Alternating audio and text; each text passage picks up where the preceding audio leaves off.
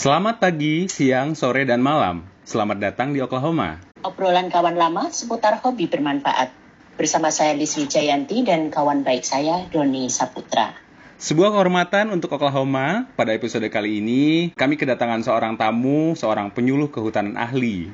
Siapakah dia? Inilah dia Ibu Insinyur Rike Lili Siti Siswari dari Kementerian Lingkungan Hidup dan Kehutanan. Selamat sore Mbak Rike. Selamat sore Mbak Lis, Mas Doni. Selamat sore, Mbak Rike. Waalaikumsalam Waalaikumsalam warahmatullahi warahmatullahi wabarakatuh. Terima kasih Mbak Rike sudah berkenan eh, mampir ke Oklahoma. Kita akan berbincang-bincang tentang sedikit dunia kerja, kemudian eh, tentang hobi Mbak Rike dan juga hal-hal lain yang nanti mungkin akan eh, timbul dengan sendirinya selama kita ngobrol. Unik sekali ya, penyuluh kehutanan. Apa sih Bu tanggung jawabnya? Apa yang dikerjakan oleh seorang penyuluh kehutanan Bu? Oke, jadi sebelumnya saya juga berterima kasih sudah diundang di Oklahoma ya. Alhamdulillah kita bisa ngobrol sore ini. Baik Mas Doni dan Mbak Lis. Eh, penyuluh kehutanan ya, jadi penyuluh kehutanan itu salah satu jabatan fungsional yang ada di Kementerian Lingkungan Hidup dan Kehutanan. Dulunya Kementerian Kehutanan ya, sekarang Kementerian Lingkungan Hidup dan Kehutanan. Kalau Hmm. disingkat jadi Kemen Kemenlinghut ya, tapi nggak Oh. KLHK singkatannya. KLHK, oke. Jadi apa sih yang dilakukan oleh seorang penyuluh kehutanan di sini? Kalau penyuluhnya tetap dipisah ya, ada penyuluh lingkungan hidup sendiri dan ada penyuluh kehutanan sendiri. Hmm. Kementeriannya Kementerian Lingkungan Hidup dan Kehutanan. Saya sendiri ada di eh, bidang kehutanannya. Apa Baik. tugasnya? Tugasnya menyambungkan eh, kebijakan-kebijakan pemerintah dengan masyarakat. Masyarakat itu siapa? Ya semua ya, masyarakat dari mulai eh, terutama masyarakat di sekitar hutan dari mulai petaninya sampai orang biasa sampai eh, pejabatnya. Jadi itu terutama menyambungkan kebijakan, kemudian menimbulkan kepedulian masyarakat dalam keikutsertaannya berperan serta dalam pembangunan kehutanan. Intinya kira-kira seperti itu. Jabaran tugasnya banyak tuh Rikit. Tapi kira-kira intinya seperti itu. Oke. Boleh Itu, Mbak disebut Lisa. sebagai sebagai intermediator kah dalam hal ini? Tadi kan menyambungkan beberapa pihak gitu. Iya, bisa bisa juga seperti itu karena ya memang itu salah satu eh, salah satu tugasnya ya. Kita harus bisa bisa berinteraksi dengan berbagai lapisan masyarakat ya. Jadi eh, cara komunikasinya kan juga pasti berbeda dengan Beda, kita dengan ya, ya. ngobrol dengan petani hutan yang di ujung dunia sana, kemudian dengan membuat kebijakan di eh, berbagai level Mhm. pasti akan berbeda. Itu yang salah satu tantangan yang juga cukup menarik bagi saya karena saya senang berinteraksi dengan banyak orang. Selama jadi penyuluh kehutanan, suka dukanya apa sih Bu? Oh banyak. saya jadi penyuluh kehutanan ini juga eh, tidak dari awal saya berkarir di kehutanan ya, justru dia ada di eh, tahun-tahun eh, terakhir saya ada memang di situ gitu. Tapi sebelumnya eh, saya sempat berkeliling di berbagai jabatan di eh, Kementerian Lingkungan Hidup dan Kehutanan Mhm. dan terakhir nyangkut di situ ternyata memang memang itu yang paling pas dengan saya gitu. Oh. Kalau ditanya suka dukanya eh, banyak sih ya. Sukanya udah jelas tadi saya bisa ketemu banyak orang dari bermacam-macam golongan, bermacam-macam eh, jenis pekerjaan. Jadi sangat sangat beragam lah orang yang harus kita temui, kita ajak berinteraksi. Kalau dukanya ya itu tadi dengan dengan bermacam-macam level eh, masyarakat dengan dari mulai petani di puncak gunung sampai gubernur lah istilahnya ya sampai Hmm. pembuat kebijakan tertinggi gitu kadang-kadang ya ada juga sih yang yang apa ya yang miss gitu karena itu tadi salah salah apa ya salah komunikasi karena Hmm. kadang-kadang yang kita anggap cara komunikasi kita sudah benar ternyata orang eh, menerimanya beda karena eh, cara pandang yang ber- berbeda dengan latar belakang yang berbeda itu tadi Iya. salah satu tantangan juga itu Saya membayangkan eh, sebuah tantangan yang luar biasa ya karena eh, harus apa switching channel dalam waktu yang sangat Betul. cepat ketika bicara Betul, dengan yang iya. levelnya gubernur dengan yang level petani itu kan memerlukan bahasa yang yang berbeda ya. sangat berbeda ya Ya. Tapi sudah teruji sekian lama. Nggak masalah mestinya.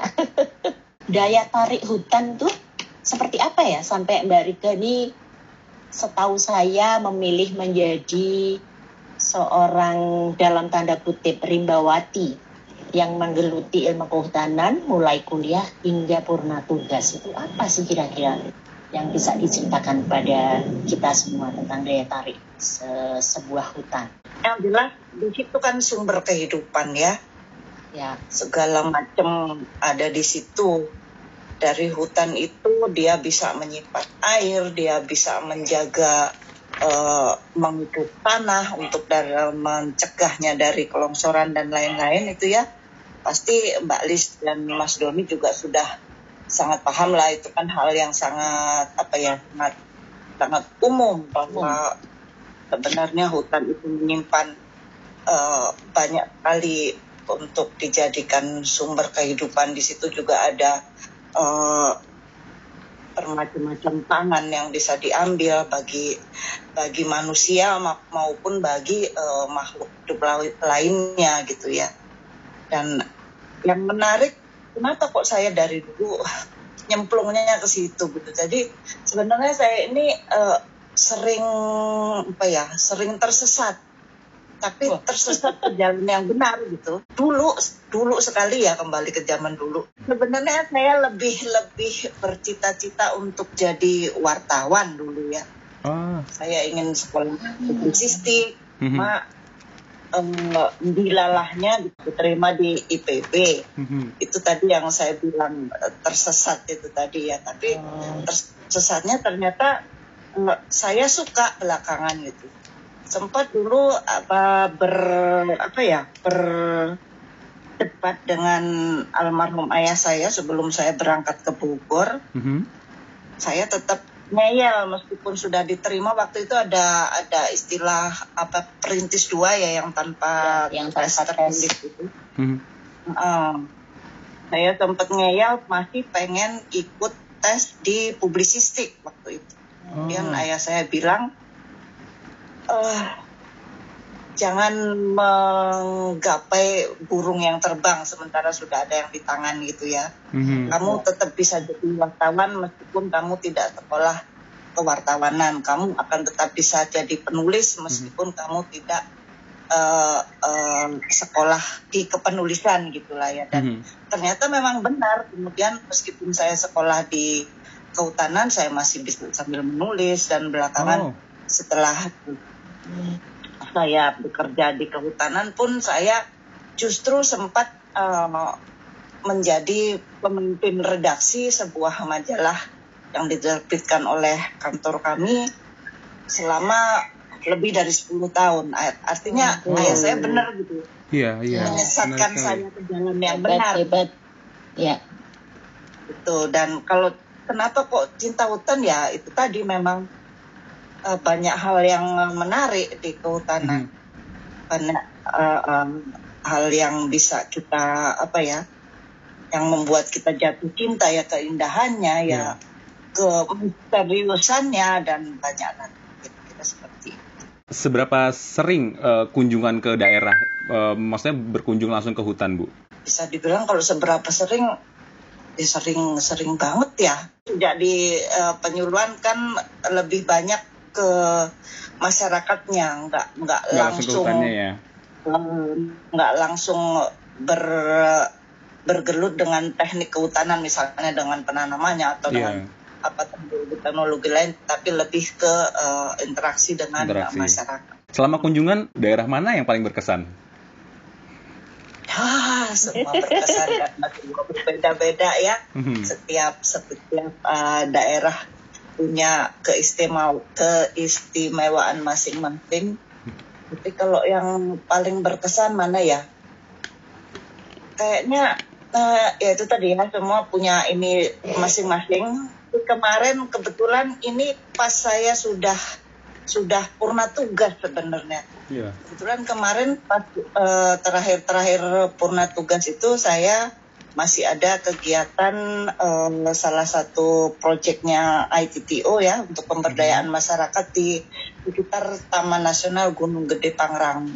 Oh, Jadi sebelumnya, eh, sebelumnya saya yang orang Bogor dalam artian berpuluh-puluh tahun tinggal di Bogor gitu ya, nggak pernah tahu, nggak nggak pernah tahu bahwa di dekat sekali dengan Bogor itu ada suatu lokasi namanya eh, Lebak Ciherang, Kabupaten Bogor Itu yang menyimpan alam yang luar biasa dan masyarakatnya juga luar biasa pengen maju pengen memajukan daerahnya sebagai suatu daerah wisata Mhm. itu nanti kapan-kapan kalau Mbak Lis dan eh, Mas Doni punya waktu bisa Iya. datang ke situ tuh namanya eh, Lebak Ciherang Lebak yang Ciherang. oleh eh, eh, di Kabupaten Bogor Kabupaten kecamatannya Bogor, ya. Ciawi Mhm. Mm-mm. Itu dikelola oleh kelompok tani hutan namanya eh, LBC Lebak Ciherang. Lestari luar biasa alamnya dia punya eh, apa kondisi alam tuh mereka sebut Tegal Batu itu Mhm. hamparan yang luas dengan batu-batu besar di kaki Gunung Gede Pangrango ya dengan eh, batu-batu besar yang kayak taman gitu ya Iya. Hmm. kayak di luar negeri lah saya juga yang orang Bogor Oh. baru itu terkesan baru Sekian tahu ada sekian lamanya ya, Eh, puluhan tahun ya, belum pernah ya. baru nemu itu setelah saya jadi Jepang tahu kan Jepang Apa tuh, Bu? atau ya Apa tuh? Jepang itu kalau kata orang Sunda mah Hmm? jelma pangsiunan. Jelma pangsiunan. Nah, jadi memang Maaf ya, nggak tahan ketawanya. dalam komunitas Jepang ini rumah pangsiunan di situlah ketemu sama orang-orang yang luar biasa mereka pengen memajukan eh, daerahnya itu dan ini ditangkap juga oleh eh, pengelola Taman Nasional Gunung Gede Pangrango dan Mhm. Kementerian eh, Lingkungan Hidup dan Kehutanan sebagai penanggung jawab besarnya ya untuk eh, mengelola itu jadi suatu kawasan wisata. Sayangnya terus terputus sama eh, corona ini, Corona. jadi Ah, iya. agak agak, eh, eh, agak tersendat kelanjutannya. Begitu. Ah. Itu yang yang paling berkesan yang saya temui. Tadi kan eh, Mbak Rika cerita kalau eh, baru men- menjalani sebagai penyuluh itu di akhir-akhir menjelang purna tugas ya. Saya ingin tahu apakah penyuluhannya itu sifatnya lebih kepada bagaimana eh, melestarikan hutan atau lebih kepada eh, pengelolaan hasil hutannya. Dua-duanya ya sebenarnya. Eh, manajemen hutannya juga, teknologi hasilnya juga. Jadi Hmm. kalau penyuluhan penyuluhan itu kan eh, jangan dibayangin kayak kayak penyuluhan apa ya zaman dulu yang kita cuma eh, ngasih tahu ke orang kamu harus ini, kamu begitu, kamu begini. Eh, tidak seperti Iya. itu, tapi lebih ke Iya. itu, itu tadi yang saya sampaikan ya menyambungkan kebijakan. Terus eh, kalau eh, di kehutanan terutama juga lebih ke arah ke pemberdayaan masyarakat supaya eh, dengan eh, keberdayaan mereka mereka tidak eh, tidak lagi merusak hutan gitu. Kita ajak Mhm. mereka bersama-sama menjaga dan memanfaatkan hutan supaya eh, bermanfaat untuk kita semua, tapi di satu pihak juga tetap lestari. Makanya Kementerian ke eh, Lingkungan Hidup dan Kehutanan saya masih suka suka eh, lupa meskipun sudah beberapa tahun ya kita bergabung masih suka lupa menyebutnya Kementerian Kehutanan. uh, jadi uh, jadi uh, seperti ininya Kementerian Lingkungan Hidup dan Kehutanan kan kita tujuannya adalah hutan lestari masyarakat sejahtera gitu. Mm -hmm. Ya. Begitu. Jadi memang dua-duanya Mbak dua-duanya uh, ya. kita uh, uh, manajemennya juga uh, uh, pengelolaan hasilnya juga hasilnya bukan cuma kayu loh ya hasilnya kan jasa wisata ya. alam itu juga hasil hutan hasil ya sebagainya. Saya tertarik ya. sama Jepang tadi deh. Seorang Jepang nih, bagaimana sih Bu mengisi waktu pada masa purna tugas ini?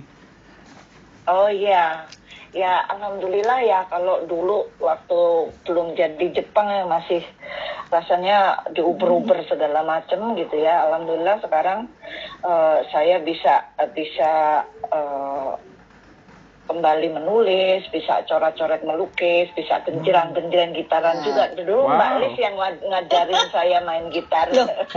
Wah, kayak ini memutar balikkan fakta nih. Mas Doni, Mbak Rika ini guru puisi saya yang pertama, jadi banyak sekali prestasinya di bidang kesenian. Tetap sibuk, cuma dengan kesibukan yang mungkin sekarang jadi lebih prioritas ke ke hobi mungkin ya Bu ya? Atau yang di ya, bisa, minati bisa ya? dibilang begitu. Di satu sisi itu, di sisi lain juga masih banyak teman-teman kelompok tani binaan yang masih sering konsultasi, juga penyuluh-penyuluh kehutanan daerah masih sering uh, ngobrol, masih masih masih nyambung-nyambung lah kegiatan-kegiatan di masa sebelum jadi Jepang. Hmm. sebelum Jepang kan ya Tiongkok enggak? Harus cari singkatannya nih.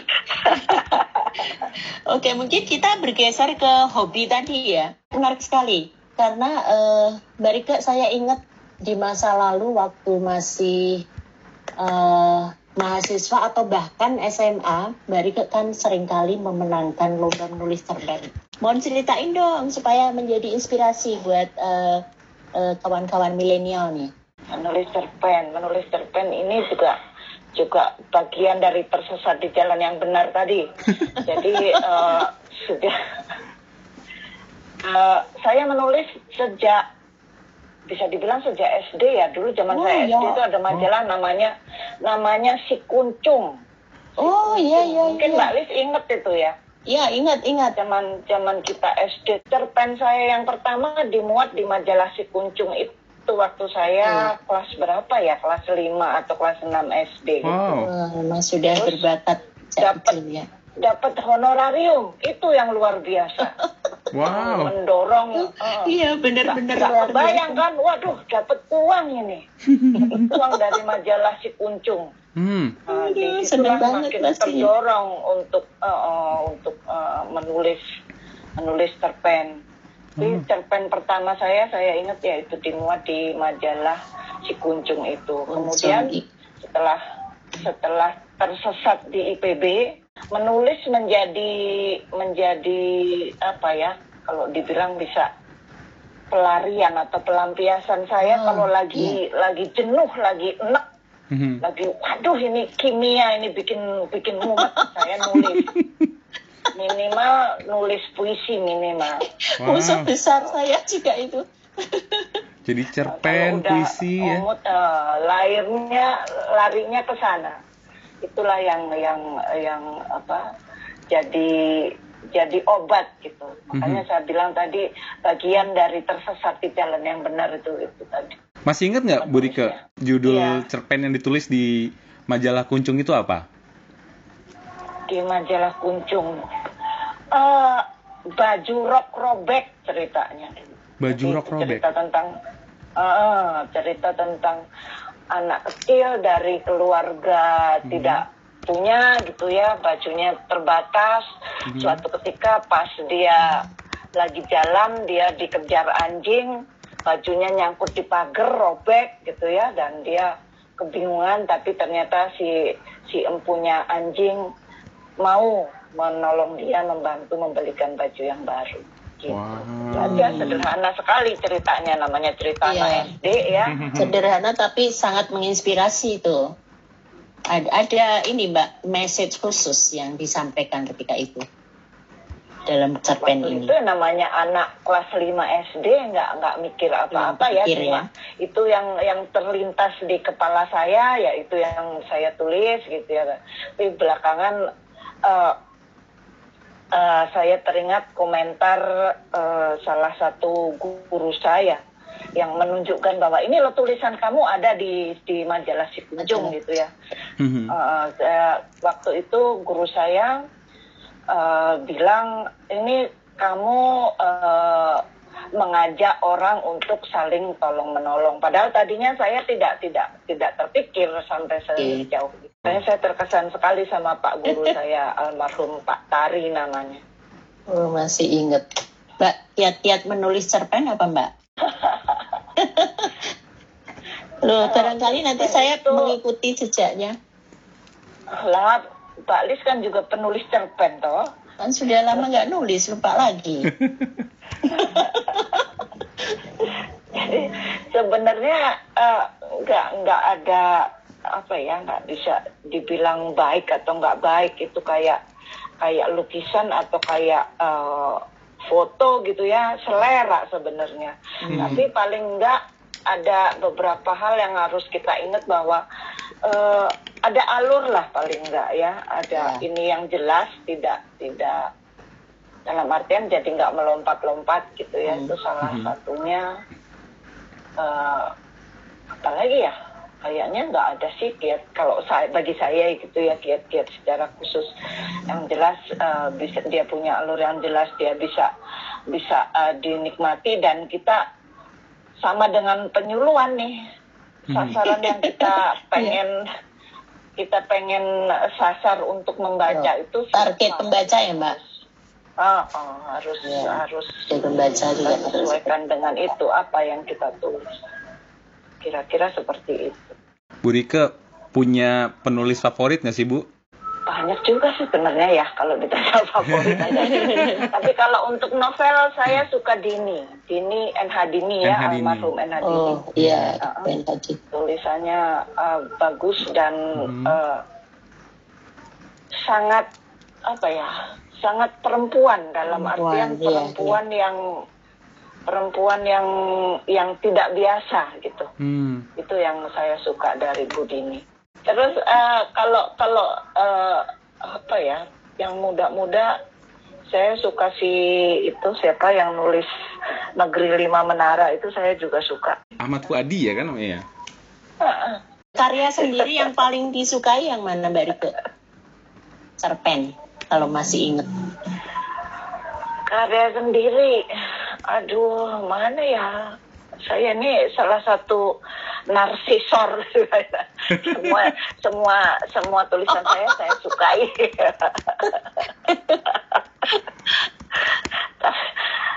Tapi kalau kalau ini mungkin ada salah satu eh, novel saya yang memenangkan memenangkan penghargaan di majalah Femina entah tahun berapa ya, yang agak saya eh, sukai gitu ya, agak agak lebih mendalam. Hmm. Itu judulnya Ibu dan Aku, itu cerita tentang eh, hubungan eh, seorang anak gadis dan seorang ibunya yang eh, ibunya ini diselingkuhi oleh ayahnya. Kemudian berkembang ibunya jadi seorang pembunuh.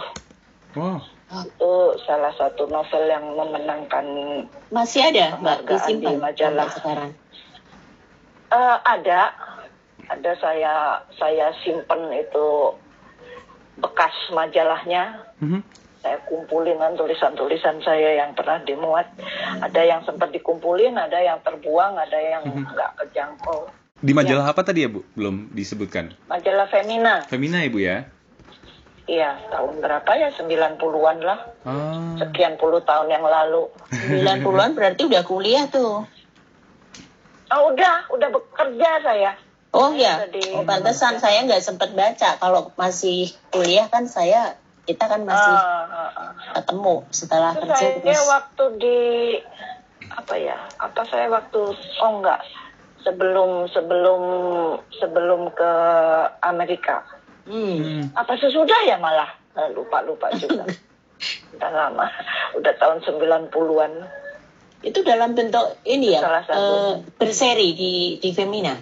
ah iya Hmm. karena dia novel jadi di di situ jadi cerita bersambung gitu Hmm. Wah harus di dibuat buku itu. Dibendel, retype, eh, diketik ulang. Nah itu eh, pengen ada sih cita-cita ngumpulin cerita-cerita yang dulu terus dibukukan gitu ya, Hmm. tapi ya belum tersampaikan sampai sekarang. Lebih seru mana sih nulis puisi sama nulis cerpen? Keseruannya beda ya, sensasinya beda, sensasinya beda.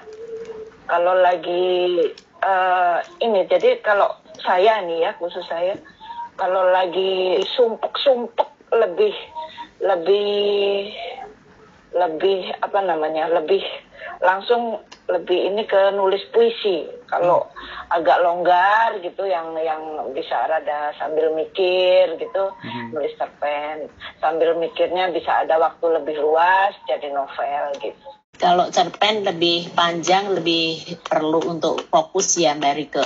Kalau iya puisi betul mungkin lebih apalagi bebas. novel ya kalau puisi kalau lagi sumpek-sumpek gitu udah keluar jadi puisi udah udah hilang Melegakan ya. sedikit lah eh, melegakan gitu. puisi itu ekspresi jiwa ya Mbak Rike ya. Pasti sesuatu betul yang betul yang eh, kita alami, kita eh, ekspresikan dalam dalam puisi. Kalau cerpen bagaimana?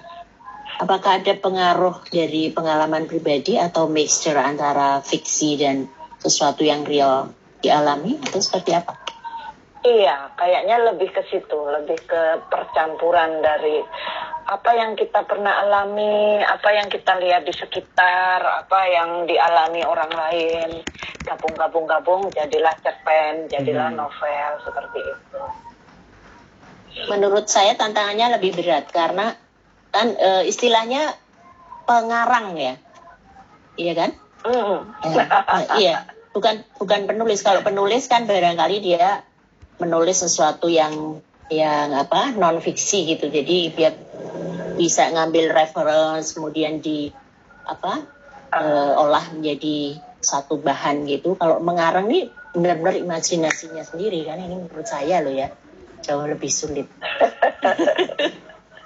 Ini istilah pengarang dan penulis ini memang masih ini ya Debatable. banyak juga jadi eh, eh, jadi dari da- jadi perdebatan banyak juga.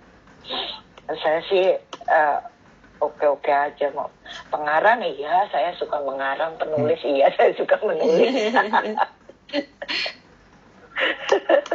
merasa nggak Mbak Rike eh, apa namanya diwarnai oleh oleh apa pengarang atau penulis lain.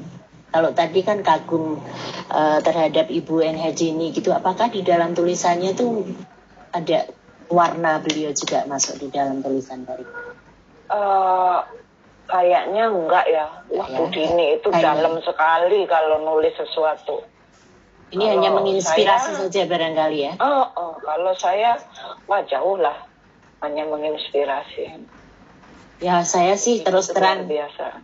mengaku sekali lagi setiap kali ingin mengaku. Jadi guru puisi saya pertama kali adalah Mbak Rike terima kasih sudah diajarin kasih menulis puisi. Mas Joni kami ini dulu roommate satu kamar.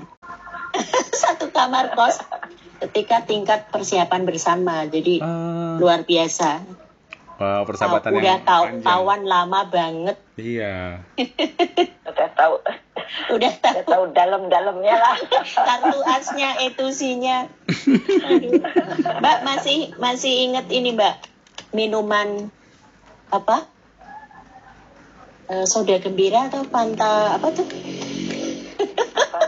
FNN soda FNN soda Mas Joni kalau nggak nggak bisa belajar kita naik motor Ke mana bu? terus minum minum F, FNN soda Oh iya? Minum soda aja? Atau bikin soda gembira? Nggak tahu namanya. Sudah dulu, gembira ya. dulu ada namanya apa namanya dulu ya Hmm? FN Strawberry Soda Pop nah, Ah. itulah yang kita cari muter-muter naik Wow. motor Pakai Luar bandana diikatin di kepala aku kalau inget ketawa sendiri deh. inget gak mbak? masih Alhamdulillah sekarang nggak suka sakit kepala lagi. Dulu kalau sakit kepala, Pokoknya kepalanya itu- diikat. Itu pilihan terakhir. Kalau eh, eh, kalau pilihan tengahnya main gitar. Kalau udah Hmm. nggak nggak sembuh juga main gitar, posisinya udah naik motor. Aku sih tukang bonceng aja nggak bisa naik motor.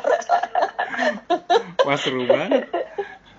Itu berapa jauh dari dari tempat tinggal bu ke tempat si soda ini? Ya nggak jauh sih ya ya. kita Warung. eh, toko kelontong. Oh, Toko kelontong deket deket tempat kos. Toko ini- apa dulu namanya? hmm? Sam, babah Sam. Asam ya. Asam. Aku sering jalan ke situ sebelum Masih ada? sebelum COVID. Uh, Oh. Tokonya udah udah nggak ada, jadi uh, rumah-rumah gitu gitu ya. Terus rumah kos kita dulu juga juga sudah berubah jauh. Oh, jendela bundernya udah ganti. Udah ganti, udah diganti uh, rumah modern gitu ya, rumah rumah Waduh, ma- jendela kekinian lah. bundernya tuh keren banget. Unik. Keren banget, khas banget. Nah. Ya. Tapi asrama yang di depan rumah itu masih ada. Oh, asrama Asrama Sulawesi Selatan. Sulawesi Selatan tuh masih masih ada. Apa sih rahasianya bu? Bisa bersahabat awet sampai sekarang? Dengan Bu Lis tentunya yang pernah rumit ya. Rumit and rumit. Kalau kalau rahasianya nggak ada ya.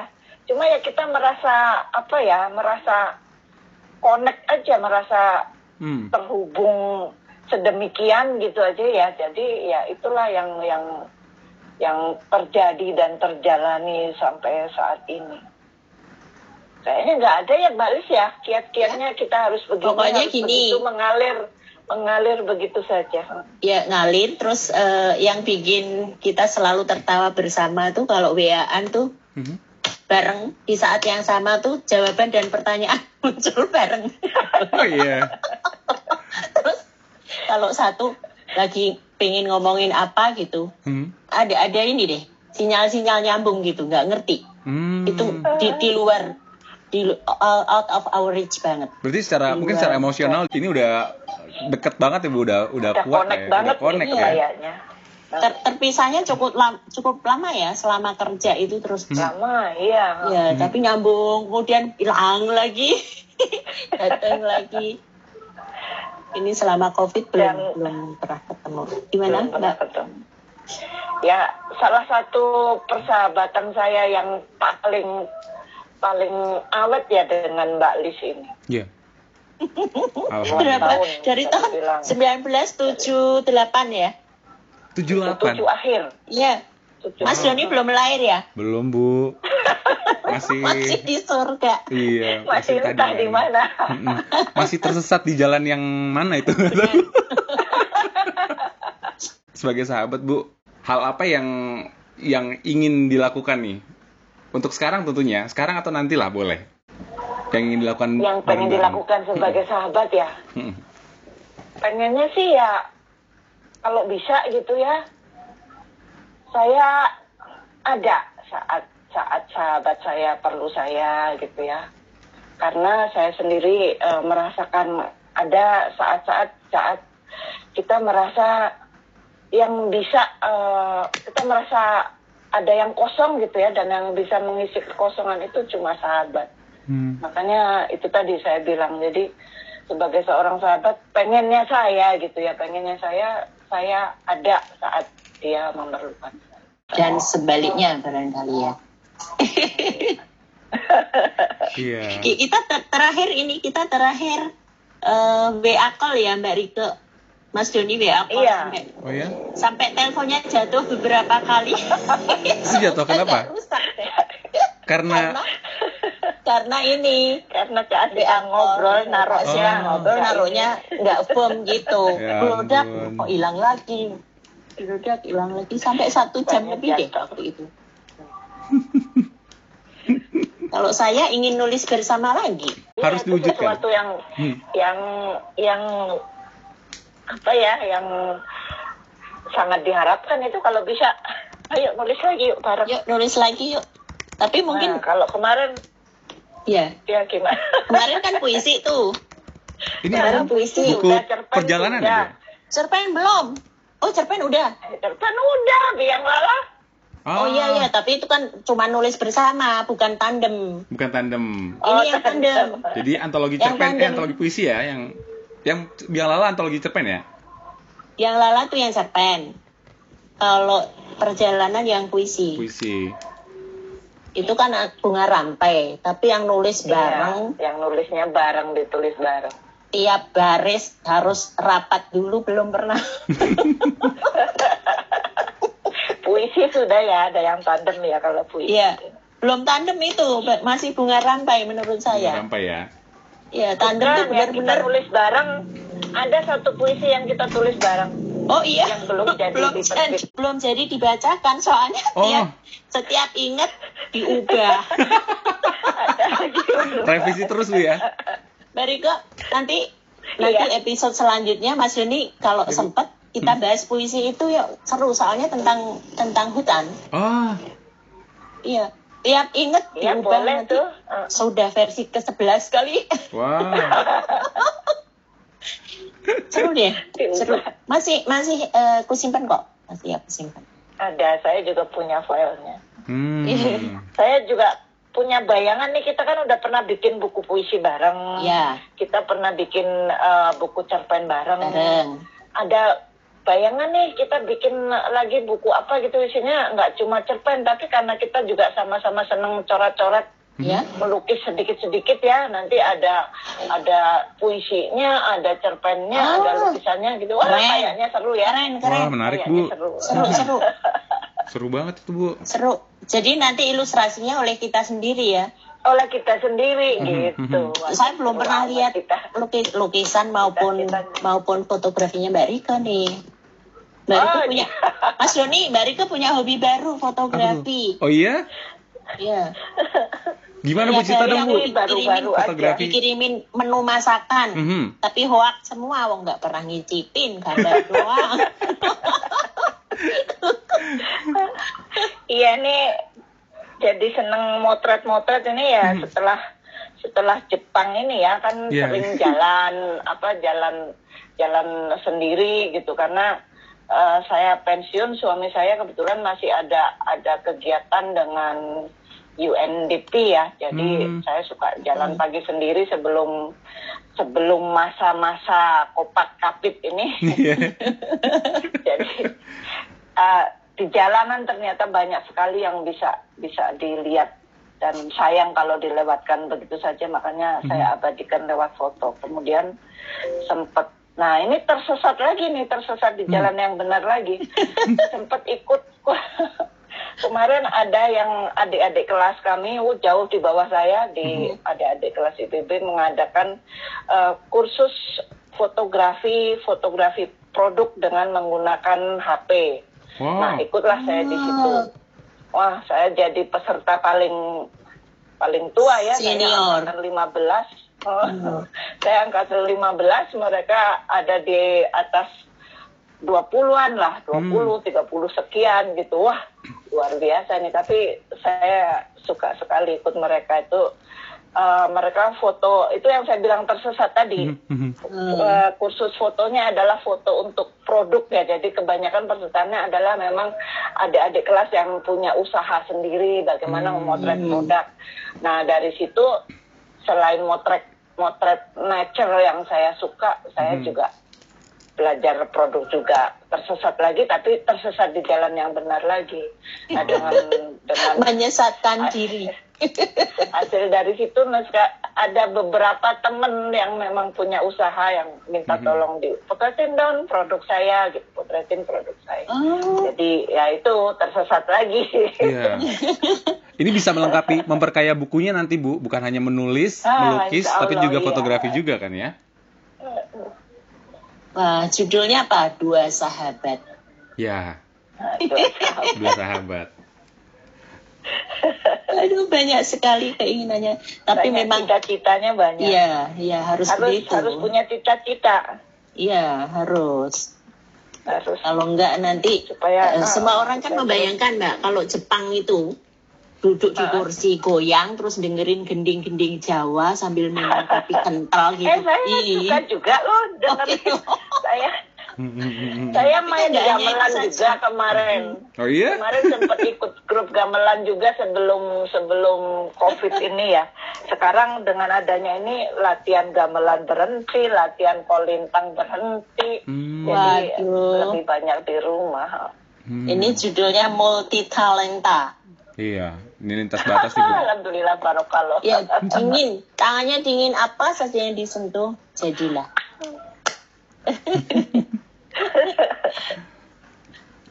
Banyak sekali yang bisa kita eh, petik ya hikmah dari ngobrol Iya. eh, sore ini, Mas Doni. Eh, masih ada yang mau disampaikan, Mbak Rike, untuk eh, teman-teman milenial kita? Eh, jangan berhenti bermimpi ya adik-adik, anak-anak, cucu-cucu kita. Mhm. Karena dari mimpi itulah kita eh, jadi punya keinginan untuk mencapai sesuatu gitu. Apalagi untuk saat ini ya, wah kalau nggak punya impian ya sudah nggak punya nggak akan jadi apa-apa. Hmm. Berawalnya segala sesuatu itu dari dari impian, bukan berarti impian mimpi yang gimana gitu ya, tapi eh, keinginan ke- eh, impian kita untuk menjadi sesuatu, untuk menghasilkan sesuatu, itu yang nggak boleh berhenti. Itu eh, yang selalu saya sampaikan ke eh, masyarakat binaan saya, ke eh, teman-teman, ke adik-adik, ke anak-anak gitu ya. Itu jangan berhenti jangan berhenti bermimpi untuk jadi sesuatu untuk menghasilkan sesuatu. Oke, Mbak Rike, ini mohon maaf ya, Iya, saya gimana? muridnya saya muridnya Mbak Rike dalam perpuisian, tapi saya memberanikan diri menulis sebuah puisi untuk eh, tamu istimewa hari ini. ah terima kasih Iya. banyak Ya, saya akan bacakan. Mari kita dengarkan bersama. Ruang-ruang tak berbatas, luas tanpa penghalang. Yang hijau menghampar, menonggak langit, menjulang. Kanopi menari-nari, berdendang pula tanaman bawah tegakan entitas bernama hutan itu benar-benar harus dilestarikan. Itu Mbak Rike puisinya untuk Mbak Rike sore ini. Hanya singkat saya saja boleh satu bait. berkomentar saya komentar saya juga singkat saja Ya, wow pakai banget ini huruf awalnya membentuk nama Mbak Rike. Ini akrostik. iya Ah, alhamdulillah Eh, terima kasih banyak terima Mbak Lis, kasih. terima kasih juga Mas Doni sudah kasih. mengundang saya untuk ngobrol hari ini. Ya, kasih Mudah-mudahan ada manfaatnya untuk kita semua. Amin. Amin. Amin ya rabbal alamin. Kami juga mengaturkan terima kasih ya yang setinggi-tingginya Bu sudah berkenan meluangkan waktunya untuk ngobrol, untuk berbagi di Oklahoma. Semoga bermanfaat dan menginspirasi ya Bu ya. Amin, amin. Terima kasih banyak. Terima kasih telah mendengarkan podcast Oklahoma. Selamat sore, selamat berpisah. Jumpa lagi di episode yang mendatang. Salam Oklahoma.